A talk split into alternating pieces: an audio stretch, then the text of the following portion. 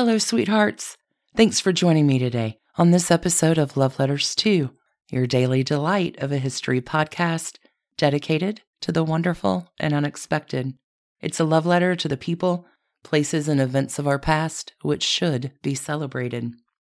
In today's episode, continuing through our month of dynamic duos, it is a love letter to one of the most famous sibling teams of all time, as well as the enduring love of a family that always sticks together. I'm Alicia Mintz, and I invite you to join me today for this love letter to Donny and Marie, coming to you right after a brief word from our sponsors.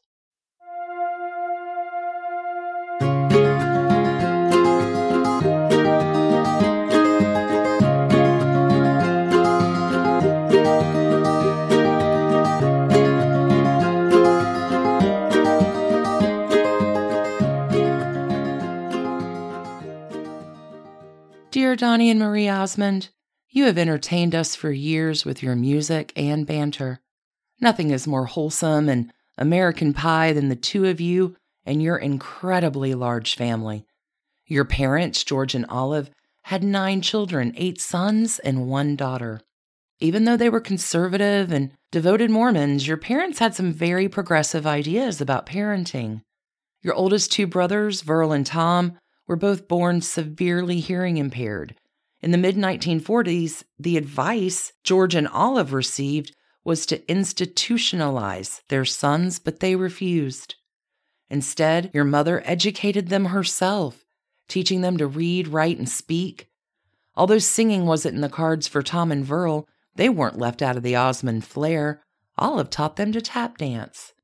The next four brothers to be born were Alan Wayne, Marilyn Jay.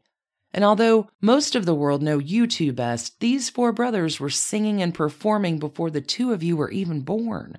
You and all of your siblings remember a happy, loving household filled with laughter and fun. But your parents ran a very tight ship in Ogden, Utah. The combination of the teachings of the Church of Latter day Saints, along with your father's previous career as an Army sergeant, made for a strict and disciplined upbringing. Marie, you must have been a welcome surprise when you were born in 1959, the first girl after seven boys. One final boy would be born after you to complete the large and musical Osmond family. In the early 1960s, your parents were ready to show off their children's talents outside of Utah. The Osmond family was off to Disneyland.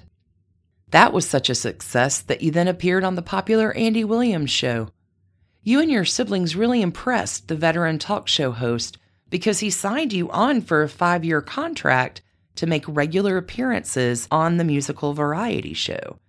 With this success, the family moved to Los Angeles in 1963.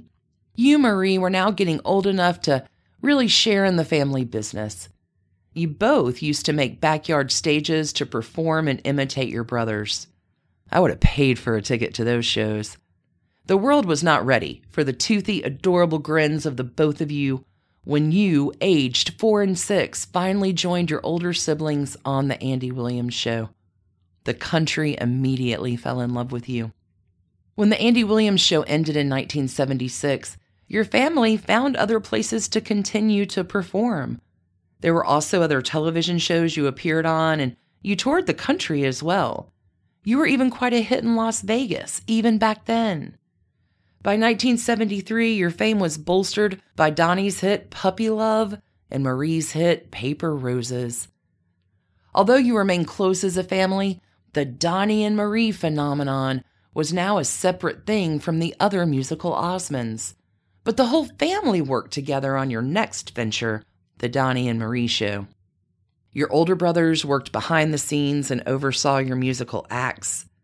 Your younger brother Jimmy appeared on the show doing skits. We even sometimes saw your parents. Many people don't know that when you first signed on to headline your own show in 1976, at the ages of 18 and 16, you became the youngest television show hosts to date. You probably had no idea of the level of fame you were about to achieve. And with that fame came a lot of merchandise bearing your images. Donny, girls swooned over you. Marie, your beauty captivated everyone. Many kids, like me in the mid 1970s, took Donny and Marie lunch pails and thermoses to school. We played with Donny and Marie dolls. We sported Donny and Marie shirts, read Donny and Marie books, and hung Donny and Marie posters on our walls. There was even a board game fashioned after your show and a play stage set for dolls to perform. Your success was a whirlwind, and your faces graced covers of countless magazines, TV guides, and of course, album covers. You guest starred in so many of the popular shows of the time, including The Love Boat and Sesame Street. You were everywhere. By 1979, you were understandably tired of the grueling routine, and the pressures of the industry were catching up with you as well. Wisely, you knew when to take a break. Maybe this is why you've managed to have such a long career instead of burning out at a young age. Luckily, the end of the Donny and Marie show was far from the last time we all got to enjoy your talents and personalities.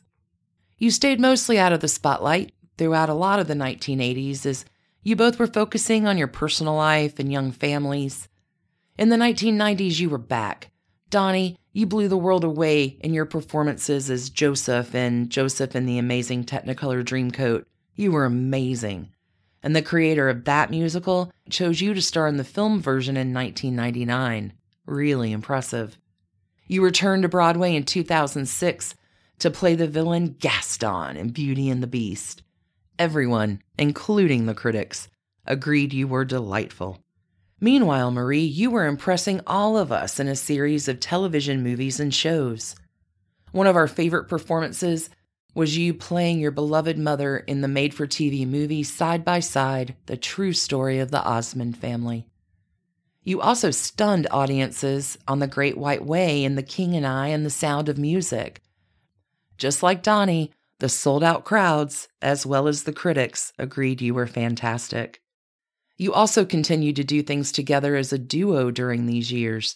We can't forget the Donny and Marie talk show produced by Dick Clark from 1998 to 2000. Even more recently, we enjoyed you, Marie, on your show on the Hallmark Channel. We also liked watching on CBS's The Talk. There's so much that you have both done professionally, personally, and for charities. I couldn't possibly mention it all, but I hope you understand that your goodness and contributions are all appreciated. I can't end this love letter, though, without mentioning your 11 year headlining run at the Flamingo Hotel in Las Vegas. Night after night for 11 years, you sold out the 750 seat showroom. A whopping 1,730 performances in all from 2008 to 2019. And all the while, you were still doing other things like competing on Dancing with the Stars and The Masked Singer, and hosting talk shows, appearing on commercials, parenting, and doing charity work. That run in Las Vegas was quite remarkable. It holds the record for the most performances for a singing act in Las Vegas history. You, of course, won numerous awards, including Best Show, Best All Around Performer, and Best Singer. That final show, attended by many celebrities, was quite an emotional night. When you ended with your trademark closing song, May Tomorrow Be a Perfect Day, dating all the way back to your 1970s variety show, everyone was in tears. Las Vegas honored you with a star on the Las Vegas Walk of Fame to go along with the one your family has on the Hollywood Walk of Fame. Las Vegas gave you the keys to the Las Vegas Strip, but even they didn't think that was enough to acknowledge the impact you had made, so they declared October 4th to be known as Donny and Marie Osmond Day. What a fitting and well deserved tribute. I wish this love letter could go on and on. So many more things to say, but I'm going to go ahead and end it with some of the lyrics to the song with which you so lovingly ended your shows. May tomorrow be a perfect day. May you find love and laughter along the way. May God keep you in his tender care till he brings us together again. Here's to you, Donny and Marie Osmond. May all of your tomorrows be perfect days. Thanks so much, everybody, for tuning into this episode of Love Letters 2. Until we meet again, stay in love. Thanks for listening to Love Letters 2, a Hemlock Creatives production. Feel like showing some love? to Love Letters To, we'd love it if you tell a friend or leave us a kind review or even come and visit us on social media. You can find us at Instagram or Facebook at Love Letters To Podcast. You can also reach out and email us at loveletters2podcast at gmail.com or visit our website at loveletters2podcast.com. Until we meet again in the next episode, darlings, stay in love.